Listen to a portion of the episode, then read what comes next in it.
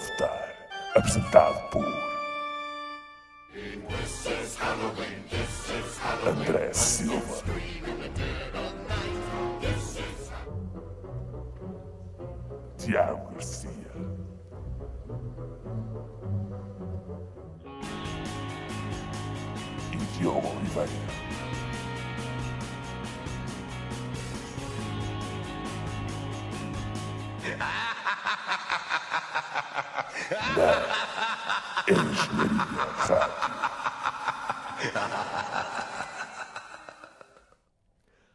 Outra vez, caros ouvintes, daqui André Silva com Diogo Oliveira Muito good evening. e Ricardo Leiroz. Olá. E este é o nome a votar. Ora, muito bem, vamos começar com o episódio de hoje em que nós vamos estar a falar do Iberanime. Ou seja, nós, aliás, o Diogo e o Ricardo estiveram presentes no Iberanime deste ano, que ocorreu na Expo Nord de Matosinhos. Exatamente. É, se viram um Wolf de League of Legends a passear lá sem a Lamb, era eu. E se viram uma Magna no sábado, era eu, de Boku no Hero, de Boku no Hero Academia. Exatamente. Por isso, nós agora vamos dar. eh, v- vamos estar a, a- discutir eh, sobre o Hora Iberanime, não é? Porque agora eles eh, voltaram a mudar de espaço, desta vez para o, espaço que, onde esteve Comic Con Portugal, durante já há al- alguns anos. Por isso, é interessante agora termos este evento a migrar para a Expo Nord. Por isso, Malta, opiniões. Vamos começar eh, primeiro com eh, o, mais, mais importante, o conteúdo do, do evento. O que é que vocês ach- acharam? Um, 80% gaming, 20% anime. Exato. Really? Porque, é assim, quando tu usas a Exponor, tu estás na expectativa que fosse como na Comic Con, em que todos os pa- os pavilhões estavam divididos. Até acho que fizeram melhor no ano passado, em que o gaming estava para um lado do multiusos de Gondomar e o resto era tudo dedicado a anime. Aqui acho que foi um bocadinho à pressa e tu tinhas muitas mais bancas de gaming num sítio e no anime tinhas para aí uns cantinhos muito reservados. É verdade. Um, um- eu diria que mais de metade do, do pavilhão onde o evento se realizou estava direcionado para animes com, o- com as Nintendos, com a, a- a Switch, com as competições de, de League, de Fortnite, de Counter-Strike. Counter-Strike, PUBG, tinha lá também um canto para Beat Saber, Dragon Ball Fighters. Exato, e no, e no entanto isso ocupava mais de metade do pavilhão. E enquanto que as bancas de, de anime e de merch e isso tudo estavam quase como que Com pressas. comprimidas umas contra as outras. Hum, E não, não só isso, como tinham bancas de comida metidas no meio das bancas de, de anime. É O que- verdade. O que, diga-se de passagem, é- uma péssima ideia, porque depois as filas das pessoas que querem comer estão a, ahm, a bloquear a passagem às pessoas que só querem passar e que querem fazer as suas compras. E depois, é, É de facto tudo isso. Eu posso admitir que tive uma experiência positiva com aquilo que tive a fazer. Eu joguei Pokémon Let's Go Pikachu e Eevee. Se até que acho um bocado esquisito um dos comandos ser uma Pokébola, onde tu podes mexer. Joguei Smash, que foi bastante bom. Cheguei a entrevistar o Captain Ghostly, a, Lady- um, a Pion Kim e o Lady Beard. Foram todos fantásticos. Asseguro-vos disso. Pessoas muito, muito amáveis. Esperem pelas entrevistas em breve. sim, as entrevistas, eh, eh, aliás, já agora, as entrevistas ah, aos convidados presentes na Comic Con, Comic Con não, Iberani. já agora, as entrevistas eh, do Ibera- dos, dos convidados do Iberanim vão estar depois eh, colocadas eh, ne- neste Artigo. neste eh, vão estar colocadas neste artigo, por isso vocês depois podem escutá-las. E por acaso, nisso, o que é que vocês acharam dos convidados deste ano? Muito bons. mu- muito bons mesmo. Só o facto do, do Lady Beard ter uh, Feito aparecido- concerto Oh, e ter lindo. cantado a alta voz, ter feito um combate de wrestling impromptu no meio do concerto. Foi tão awesome. Foi lindo, foi dos momentos altos do, do evento. Exatamente. Se não o momento alto do evento. Também tivemos os concursos de cosplay, o Cosplay World Masters, os Verdade. concursos do Iberanime. Que Onde- por acaso, diga-se de passagem, eh, houve concorrentes muito bons este ano. Toda a gente acho que se esmerou, a meu ver. Toda a gente e tipo foi espetacular. Eh, e depois houve uma data de outros concursos mais pequenos. Houve um concurso de poses de Jojo que, Que eu perdi. Eu fiquei, eu saí, What? fui o segundo a sair. Enganei-me na pose do Kakyoin de, de quando ele está a lutar com o, o Tower of Grey. No! Eu não mereço o meu título. Vou cometer sepulcro. Na- eh, isso foi quando? Quando é que Foi, foi tanto sábado como domingo, mas eu participei no domingo. Ah, ok. Eu participei no sábado e fui eliminado no- nos quartos de final, por assim dizer. E era só mesmo um concurso em que tinhas que fazer a melhor pose de não, Jojo. tinhas que copiar Não. poses específicas. Por exemplo, a do Joseph, eh, a que eu fui eliminado foi do Kakyoin. Também misturaram poses do mangá, como o Josuke é do Jojo Lian. Ah, eles da- eles davam-te, digamos, eh, ok, faz isto, tu, tu tinhas que fazer. Exato. Eh, Eu fui eliminado na pose do Gyro de Zeppeli. A qual delas? A dela esticar o braço para baixo? esticar o braço para baixo, atrás. Oh, tipo- essa, essa lixada para as costas. É, eu fiquei cheio de queimbras. Depois aquelas impossíveis em que o Dio está, tipo, assim, É, quase a, a- a cair. E eles fizeram essa, mas foi no, no domingo. Foi a de, da capa do volume 15, na versão americana, que é o 15. É quando ele tá, é o Dio's World, em que ele está com a perna levantada. Essa foi lixada para os concorrentes. Eu vi-os abanar umas quantas vezes. que mais tivemos? Sim, eh, mas, eh, digamos, os, concur- os concursos e as atividades, ahm, como é- o que é que vocês ah, ah, ah, acharam relativamente à, ao, à edi- edição anterior?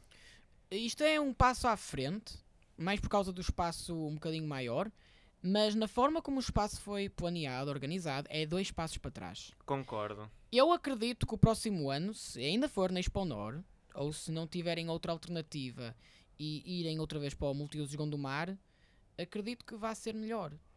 Eh, Eu acho que com o Multiusos Gondomar já havia um senso de hábito, já estavam habituados, já sabiam o que fazer. Isto para mim é um espaço novo, ter- é óbvio que vão ter dificuldades. A questão é que estava muito mal aproveitado. E, basicamente esteve uma amálgama enorme lá no meio do, do pavilhão. Não havia uma distinção clara entre as várias. Os vários, as várias faces. Exato, as várias faces do, do evento. E acabou por. É, é, é, co- é como o Diogo disse: foram, foi um passo em frente, mas depois foram dois passos atrás. Hum. Também consigo admitir que fiquei um bocado chateado por não estar lá a Kingpin Books a vender mangás em inglês. A única loja foi a casa da BD. Posso admitir, no entanto, que saí de lá com muito merch da banca de artistas, como prints e os autógrafos dos nossos convidados, o Lady Beard, da Pion Kim e o Captain Ghostly. Mas disso, isso foi eh, o ponto alto, foi mesmo arranjar essas coisas todas também. Ok, No fim do evento, isto é. então, antes de nós terminarmos eh, eh, este pequeno debate, como é que avaliam o Iberanime este ano?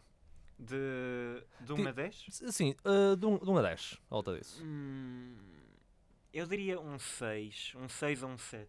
Eu diria um 6,5. Ok, ok. Há espaço. f- não foi assim bom, mas há muito espaço de manobra para me- melhorar, não é? Exato, eles Concordo. têm muito. Eles têm muito. No, na Expo Nor, eles têm muito potencial para conseguirem melhorar e dar o, ao Iberanime um espaço mesmo que dê para albergar tudo. E este ano eles tiveram essa possibilidade e não souberam aproveitar bem. Pode ser que para o próximo ano eles deem ouvidos a, às críticas e às sugestões e consigam realmente aproveitar todo aquele potencial em bruto. Se conseguissem arranjar props baseados em séries de anime e mangá populares, como por exemplo fazem na Comic Con com o, o trono do Game of Thrones, imaginem isso, mas era com uma, uma área inteira baseada em JoJo. Yes! Yes! Ou My Hero Academia, isso tudo. Sim, sim. Oh, m- Ou my, ter. oh my Yes! Ou ter, ter algo eh, de género em que estás a fazer a pose, tens Star Platinum atrás de ti. Oh, Preparado. sim! VR, VR. Isso era tão fixe. VR já era um bocadinho difícil, mas para aí um. Mas- Uma máquina de. Não, como, como Hatsune Miku. mas Não, aliás, melhor ainda, lado esquerdo tens uma, uma estatueta do Star a- atrás de ti, preparado para hora, hora, e da hora, hora. outra, E da outra, Zawardo! Acabou! Aí está. Ora, ora, ora, ora, ora, ora, muda, muda, muda! Vai Ok. ser muito bom, vai ser muito bom. Ah, Espero, espero que, que isso seja uh, uh, possível a, a fazer. Mas prontos, pá. Ou seja, Ibar Anime podia ter sido melhor, mas há muito potencial que na próxima edição eles consigam uh, melhorar, não é? Exato. É isso. Ora, muito bem. Malta, vamos agora passar para o nosso próximo tópico, no qual Jump Force agora uh, anu- anunciou novos uh, uh, uh, uh, personagens para o jogo, nomeadamente. Diogo. O meu amor. Shindeiro. Sim,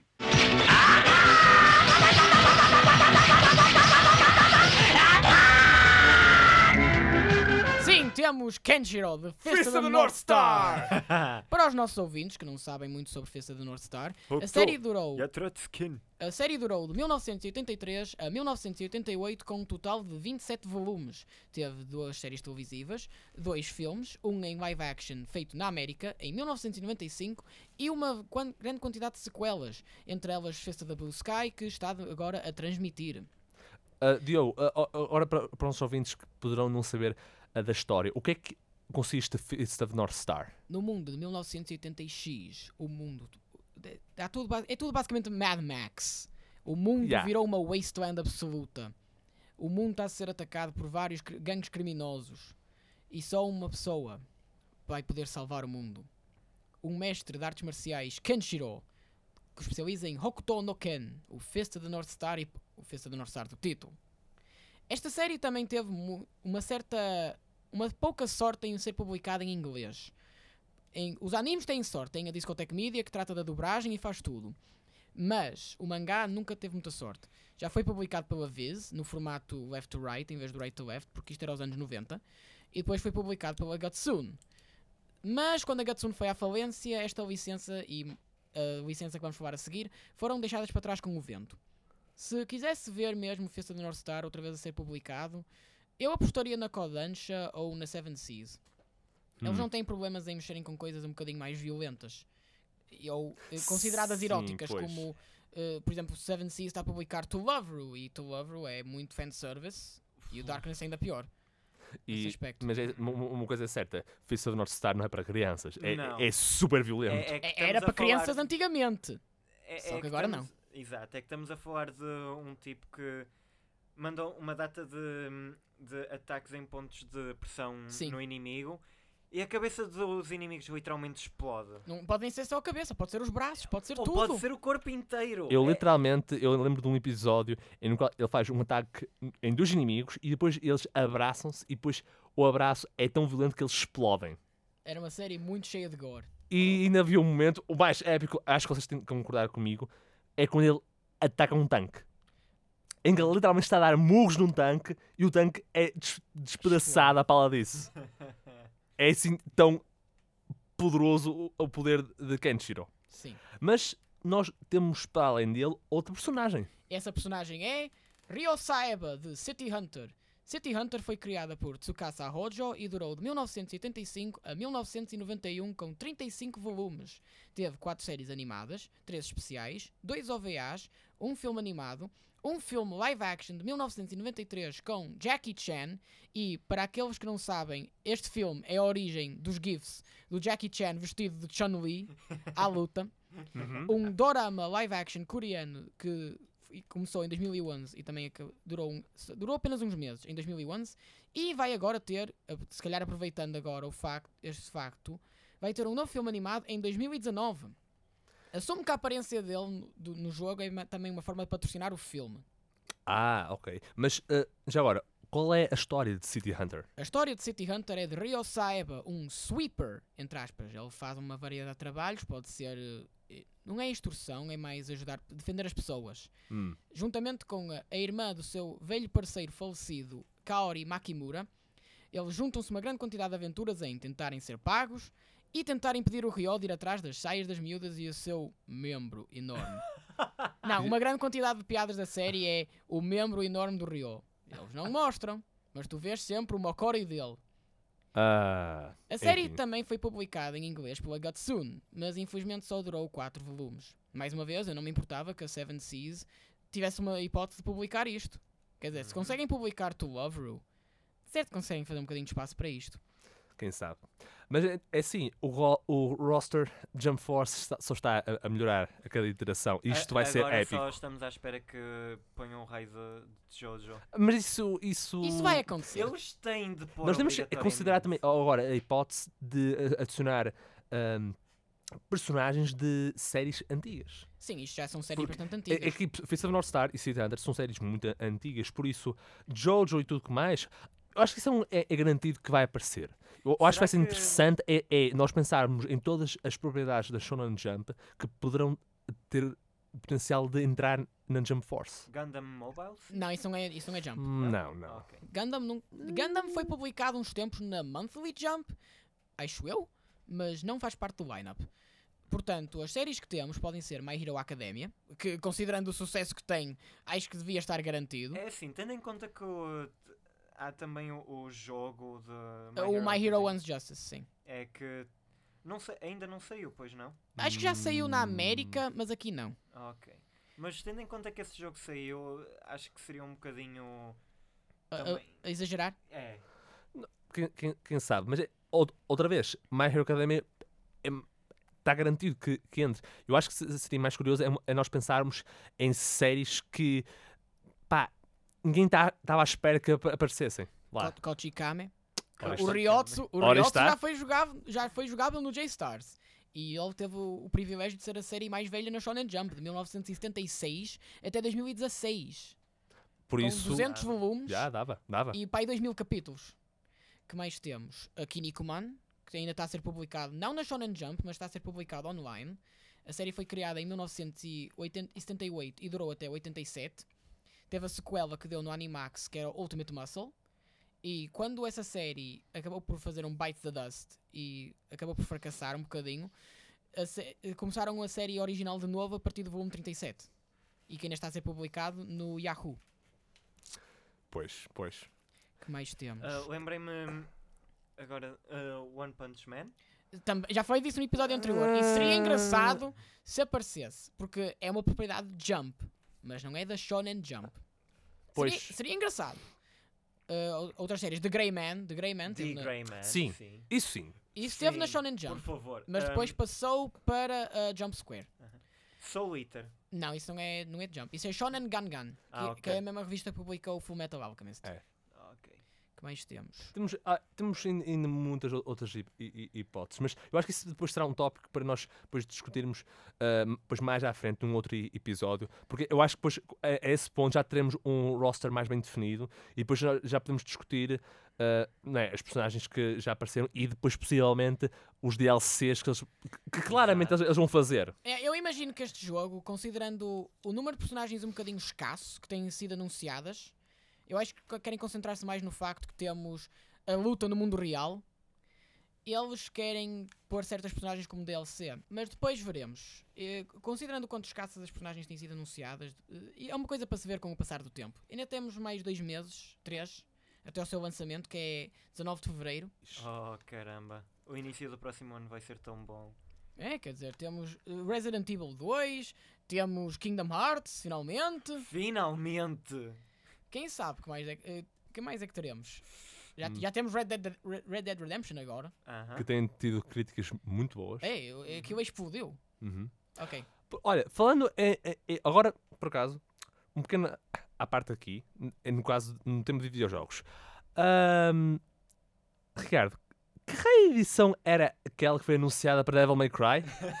tipo, desculpa lá, ah, eu percebo ah, ah, o- o conceito, mas que raio? Ok. eh, Expl- explica, expl- ok. explica. para quem não está a par, eh, recentemente foi eh, lançada uma nova edição para pré-compra de Devil May Cry 5 que custa não um, não dois, não três, mas 7 mil dólares. E o que é que essa eh, versão inclui? A chamada Ultra Deluxe. Inclui eh, cores exclusivas para, para as personagens nos jogos, pósteres, soundtrack e uma data de outras coisinhas. E inclui um casaco réplica completamente perfeita ou do Dante ou do Nero Ou do Vi. Ou do, ou do Vi. Nós podemos escolher. E eu só penso: vai haver tanta malta que vai ser burra ao ponto de, de comprar isto. Porque vamos a pensar assim: eh, a versão que eu vou fazer a pré-compra, ahm, a special, não é special, Deluxe. é a Deluxe Edition, já são 72 euros que já vem com imensa coisa. Agora, de ir de 72 para 7 mil dólares, isso é ridículo. Especialmente porque o preço só aumenta por causa de um casaco que, que se pode muito. que qualquer cosplayer experiente ou, qual- ou qualquer costureira experiente consegue fazer por um. não digo um décimo, mas Muito menos. muito menos. Pois. Tipo, eu não. Eu acho que por um casaco daqueles, 200 euros já, já seria um preço, um preço mais eh, aceitável. Tendo em conta que se formos a ver. eh, Se for uma coisa tipo uma, uma réplica exata, oficial do jogo, patati patatá, 200 euros sim. Acho que isso seria um preço até mais aceitável. eh, vamos a pensar assim: já no Amazon, eh, disfarces completos das personagens de Devil May Cry que custam, acho que nem chega a mil dólares. E eles fazerem esse, esse escalar de preço só por causa de um casaco, a própria comunidade já está completamente. Maluca. É, à custa disso. Hum. E admitamos, eh, se formos a ver eh, aque- sites de roupas mais eh, góticas ou steampunk, não há lá nenhum casaco a custar mais de, de 300 euros. Isso já é puxar muito. A não ser que fosse uma coisa toda XPTO com gadgets e a coisa que o valha. Exato. A única Tipo, coisa que faltava para acrescentarem nesse pack era a espada de Dante. mesmo. E o braço robótico. Só assim Sim. é que justificava 7 mil euros. Exato. Não, ainda melhor, a moto. Deixa eu falar, estás a es- esquecer de uma coisa. As pistolas. Yeah, e, as pistolas, Ebony and Ivory, que se pode comprar na, no Amazon. e a espada do Nero e, a, e a, as pistolas do, a pistola do Nero, perdão. A Blue Rose. Não é, é Red Queen e Blue Rose. A Red? Queen e Blue Rose. Red Queen é a espada, a Blue Rose é a pistola. E do Vi eu não sei o que é que ele usa como arma. Usa uma cana. Ele não ataca. Ele, eles disseram que o V, o gameplay dele, ele não vai atacar diretamente. Porque, tipo, ele é completamente humano. Então ele usa uma cana para fazer summon de demónios eh, inferiores para atacarem por ele. Oh, ok. Ou seja, ele é basicamente um. Summoner. É, é suporte. É, é- é dar suporte, uh, mandar assim uns bichinhos ali para distrair o, o- o inimigo. Olha, por acaso não tinha pensado nisso, porque o Devil May Cry 5 vai ter uma vertente co-op. Então o V vai ser a... Oh! Vai ser a personagem mais broken. Probably. Oh, vai ser tão fixe. Com, com, com o level up adequado. Yeah. I have a mighty need right now. Yeah. But before that.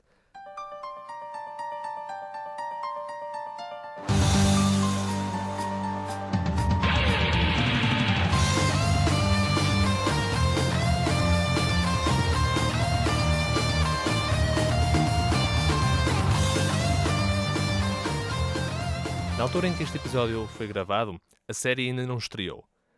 Mas, no dia 30 de outubro, finalmente estreia a segunda temporada de Castlevania na Netflix. Finalmente! Sim! Não era sem tempo. Finally! And just in time for Halloween.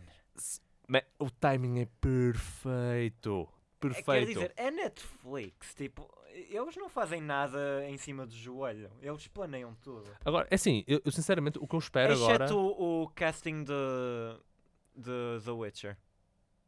Uh. Vamos ver como é que isso depois Yeah, corre. a Vamos seu ver. Tempo, tudo a seu tempo. Mas agora vamos focar em, em Castlevania. Not my theory. O que, eu, o, que eu, porque o que eu quero ver é eh, ver se eles, eles melhoram um bocado no que toca ahm, à dobragem da série, porque não sei se se lembram, mas nos primeiros episódios da, da temporada, da, da primeira temporada, ah, houve assim momentos em que quase não dava para perceber as personagens, especialmente ah, naquela cena inicial do bar, onde a- aparece o, ahm, ah, é o, o Trevor. Uh. É é- é Victor Belmont, Simon Belmont. nesta série é o, é Trevor. É, é, sim, é o Trevor. É o Trevor. o Trevor uh, Belmont, em que uh, quase não se ouvia muito bem uh, as vozes. Eu, eu sinceramente, o que espero nesta se- segunda temporada é que pá, eles mel- melhoram um bocado o voice-over. Mas é assim, pelo, pelo que eles já mostraram dos teasers, das, dos vilões e dos combates épicos que nós vamos assistir, vai ser altamente. E quem sabe, se tudo correr bem, poderá haver mais uma terceira temporada. Nunca se sabe. Ué, eu quero que isto tenha uma terceira temporada, pelo menos. Até chegar à quarta, até fica- quem é que não ficaria satisfeito? É. Ou uma, uma sequela, pelo menos. Ah, Mas ora, ora é assim, tendo em conta que, vo- que vocês eh, têm um conhecimento mais aprofundado do que o meu no que toca a Ca- Castlevania, o que é que acham que eles, eh, que te- eh, eh, acham que eles vão eh, eh, pegar em alguma parte da, da, da história da, da série? Tipo Symphony of- of the Night ou É assim, seria outro. interessante se eles eh, pegassem na história de Symphony of the Night e Lords of Shadows.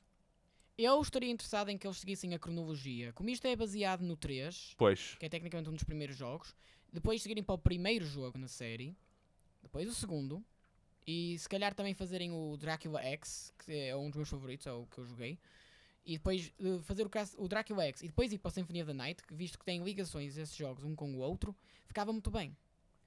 perfeito, perfeito. Concordo, concordo, seria ótimo. Dia 30 de outubro vamos poder- eh, todos nós, incluindo vocês, caros ouvintes, podemos eh, assistir a esta série.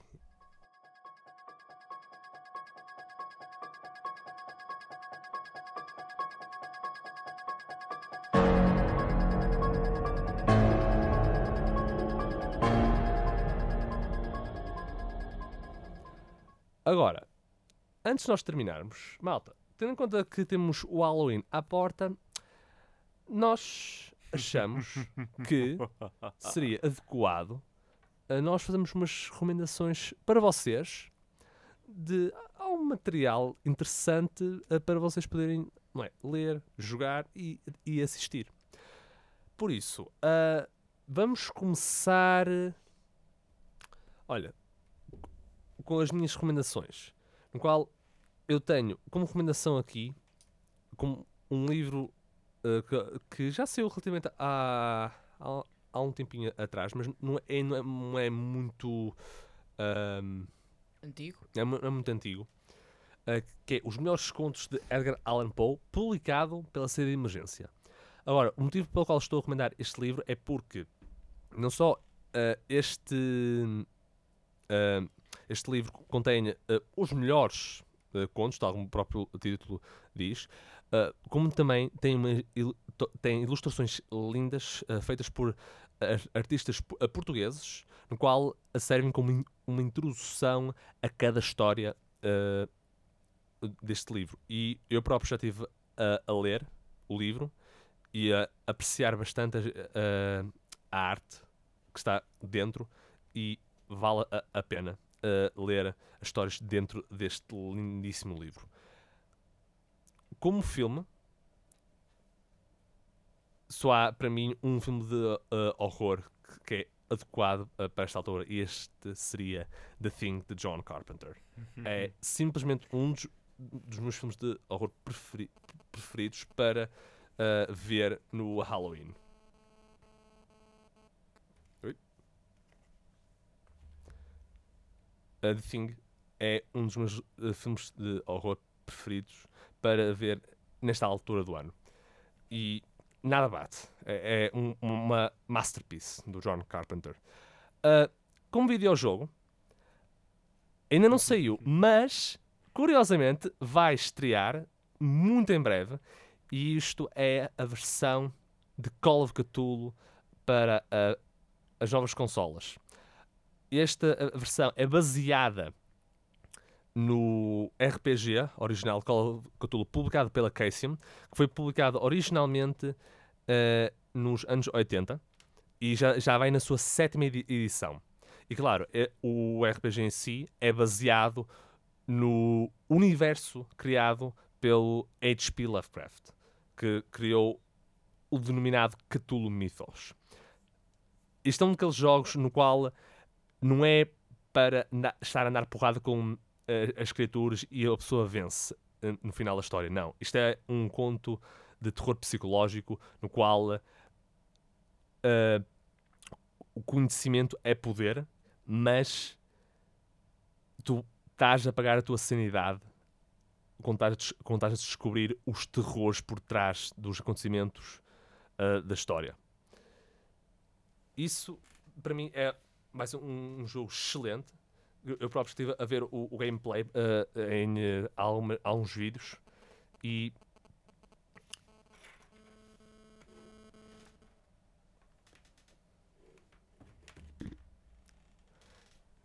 eu próprio estive a ver o gameplay eh, do jogo em vários vídeos e, a meu ver, vale a pena arran- comprar este jogo quando sa- sair. Diogo. ah, não, aliás, eh, eh, z- peraí.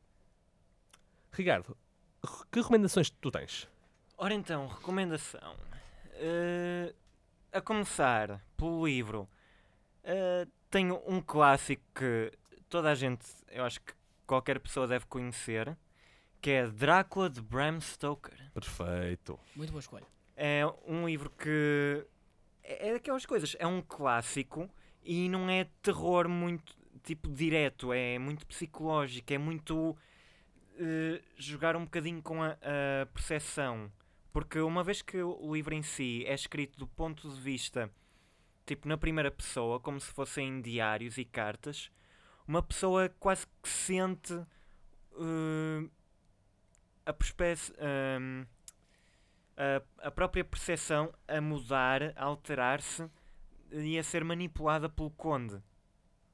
Eu, honestamente, tenho o livro lá em casa, já devo ter lido aquilo para aí umas 4 ou 5 vezes. Não sei, o livro já está tão maltratado. É sinal que é um bom livro. Quando tu lês Sim. várias, várias vezes. Uhum, uhum. Bem verdade. E é um livro que recomendo fortemente porque é muito bom. Hum, a nível de filmes, eu diria também um clássico que toda a gente também deve conhecer: Nightmare on Elm Street, Qual? o primeiro. Ah, Ah. ok, ok, ok. Já estava a ficar assustado por momentos. Nada contra o segundo, terceiro ou quarto. Mas. Mas o quinto e para aí adiante já foi um bocadinho.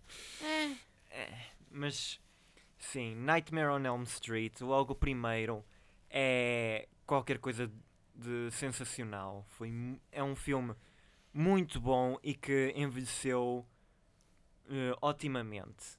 É um filme que se mantém tão relevante agora como quando, quando foi feito originalmente.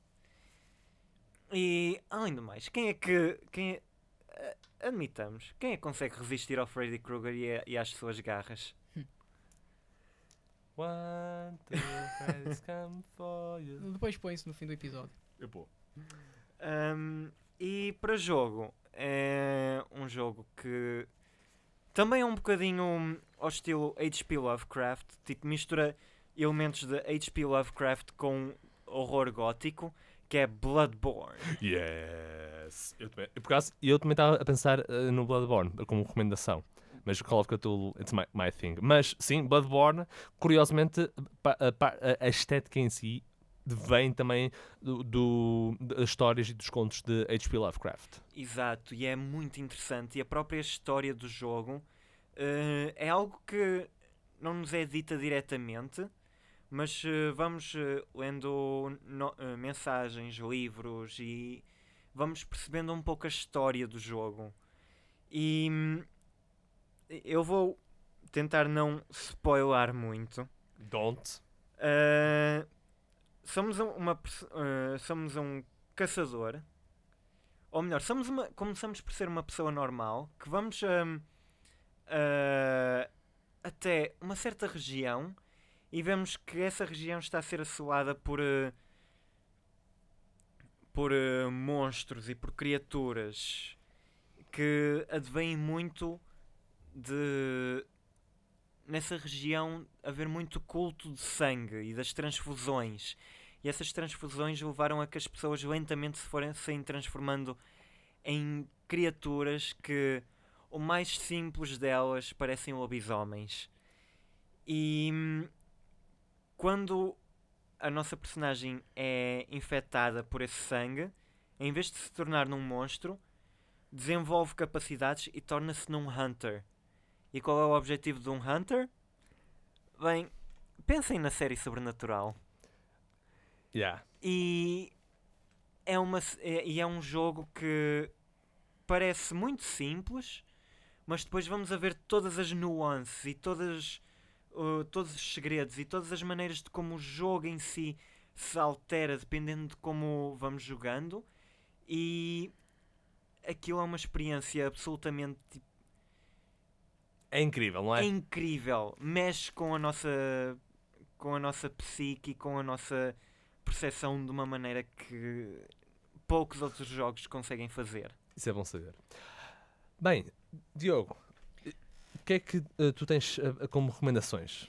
Para mim, as minhas recomendações começam com o livro Fragments of Horror de Junji Ito, uma coleção de histórias curtas dele. Temos entre elas a história de Tomio, um rapaz cuja cabeça está por um fio, literalmente. Dissection Chan, uma, uma história que eu só vos digo uma coisa. Eu espero bem que não tenham comido quando começaram a ler. Muito body horror. Yeah, Junji Ito é um mestre no que toca ao horror. Temos os, os fungos, os fungos que vêm quando menos esperas e causam ilusões severas. Temos Ei. a Casa Assombrada. Bem, assombrada por, por enquanto. Bem, não começa por ser assombrada, é só mais tarde na história. Eh, don't spoil, don't spoil. Isso, isso vai ser in- interessante E depois para ler. Uma, uma visão interessante sobre tiques. Até um tique, tique nervoso, tique facial, consegue ser transformado por este homem numa arma de terror absoluta. Em termos de filmes, temos um filme que eu vi quando eu tinha apenas poucos anos, alguns Oh. entre 8 ou, e 10 anos. Espera aí, é o que tu pensar que é? É Videodrome. Oh! de David esse- Cronenberg com James Woods e a vocalista dos Blondie, Debbie Harris, Debbie Harry. O que é que é Videodrome? Videodrome começa como sendo uma simples ideia para ser transmitida pela personagem de James Woods, Max Wren, para preencher os horários no seu programa, no seu canal Civic TV. Mas depois vai se tornando uma história muito bizarra sobre. sobre começa por ser uma ideia simplesmente BDSM, até ao ponto que começa a a passar da televisão para a realidade. Uou. Eu ouvi isto quando era miúdo e digo desde já, foi. Uma, tal como o título português, uma experiência alucinante.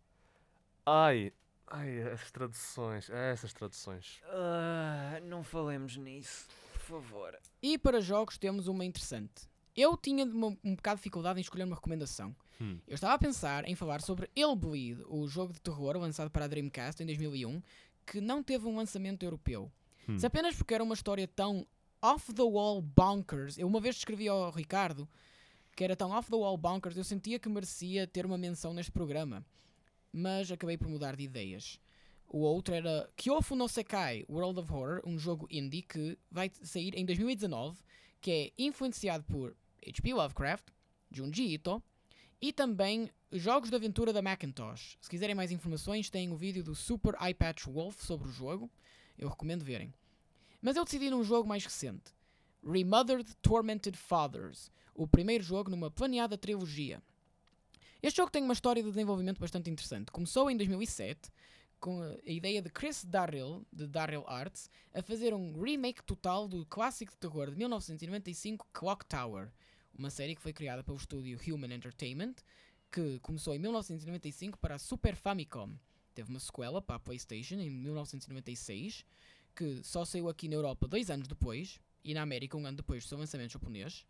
Uma spin-off chamada Ghost Head, que aqui não saiu, e teve um lançamento na América como uma sequela chamada The Struggle Within, apesar de não ter nada a ver com o jogo anterior. E Clock Tower 3, que saiu para a PlayStation 2 em 2003, cortesia da Capcom, que adquiriu a licença. Tem como sequelas espirituais Hunting Ground de 2005, um jogo muito bom. De facto, entre os patamares da série Clock Tower, eu punha logo Hunting Ground em segundo. O primeiro é o primeiro jogo. Uhum. e Nightcry, um jogo que foi feito em 2015 com o criador original da série, que saiu para que era originalmente suposto sair para telemóveis, para telemóveis, Android, iOS e também para a PlayStation Vita, mas que conseguiu arranjar dinheiro suficiente no Kickstarter para desenvolver para PC. Agora, voltando para Remothered, a história de Rosemary Reed, uma jornalista independente que, após entrevistar o Sr. Richard Felton, descobre-se que há uma coisa de errado na história dele. Que ele está a dizer coisas que não exatamente fazem sentido. Depois de ter voltado para lá, a casa dele, depois de roubar a chave da, da, da caretaker dele, ela descobre uma surpresa. A esposa de Richard Felton está morta. O cadáver dela está a apodrecer na cama. Nota-se, há muitos anos está a decompor-se. E Felton está basicamente com uma foice de jardim, uma bata de jardim e nothing at all. Nothing at all. Nothing at all. No! No! Sexy Bantam. A história, se eu tivesse que descrever a gameplay, é como Last of Us. Tem, não tens, tu- é uma mistura entre Last of Us e Clock Tower. Tu não tens armas, exceto quando estás a ser agarrada pelo teu Psychopath, neste caso o Felton, e tu só usas as armas para os faquear temporariamente enquanto procuras um lugar para te esconder. Isto Hum. para mim é Clock Tower em 3D como, devia- como já devia ser feito há uns anos. Porque eu falei de Nightcry, mas Nightcry é point and click. É tal como os jogos antigos, era point and click. O problema é que Nightcry não tem exatamente um senso de tensão, não é visualmente apelativo. É um jogo que utiliza o Unreal Engine, mas parece que foi para os primeiros anos da Xbox 360 Ah. ou até os primeiros anos, os últimos anos da PlayStation 2. Se há uma coisa que eu até dou a Nightcry acima do Remothered é que tem mais replay value para aqueles que querem achievements. Tens os finais alternativos, tens eh, os branching paths. No caso do Remothered só tens realmente uma coisa que fazer, é acabar o jogo. Mas em termos de história e de visuais e também banda sonora, porque a banda sonora de Nightcry foi feita por Michiru Yamane, que fez a banda sonora de Symphony of the Night e Nobuko Toda de Metal Gear Solid 4, mas tu não ouves quase nada. Pelo menos com uh, Remother tens música que tu ouves eh, e é, é mais barato até. Custa 15€ euros na Steam e para Nightcry custa 22. Mas normalmente aparece nas promoções para aqueles que ainda quiserem experimentar um bocadinho de Nightcry. Mas essas são as minhas recomendações. Muito bem, muito bem. Malta, uh, caros ouvintes, por hoje é tudo.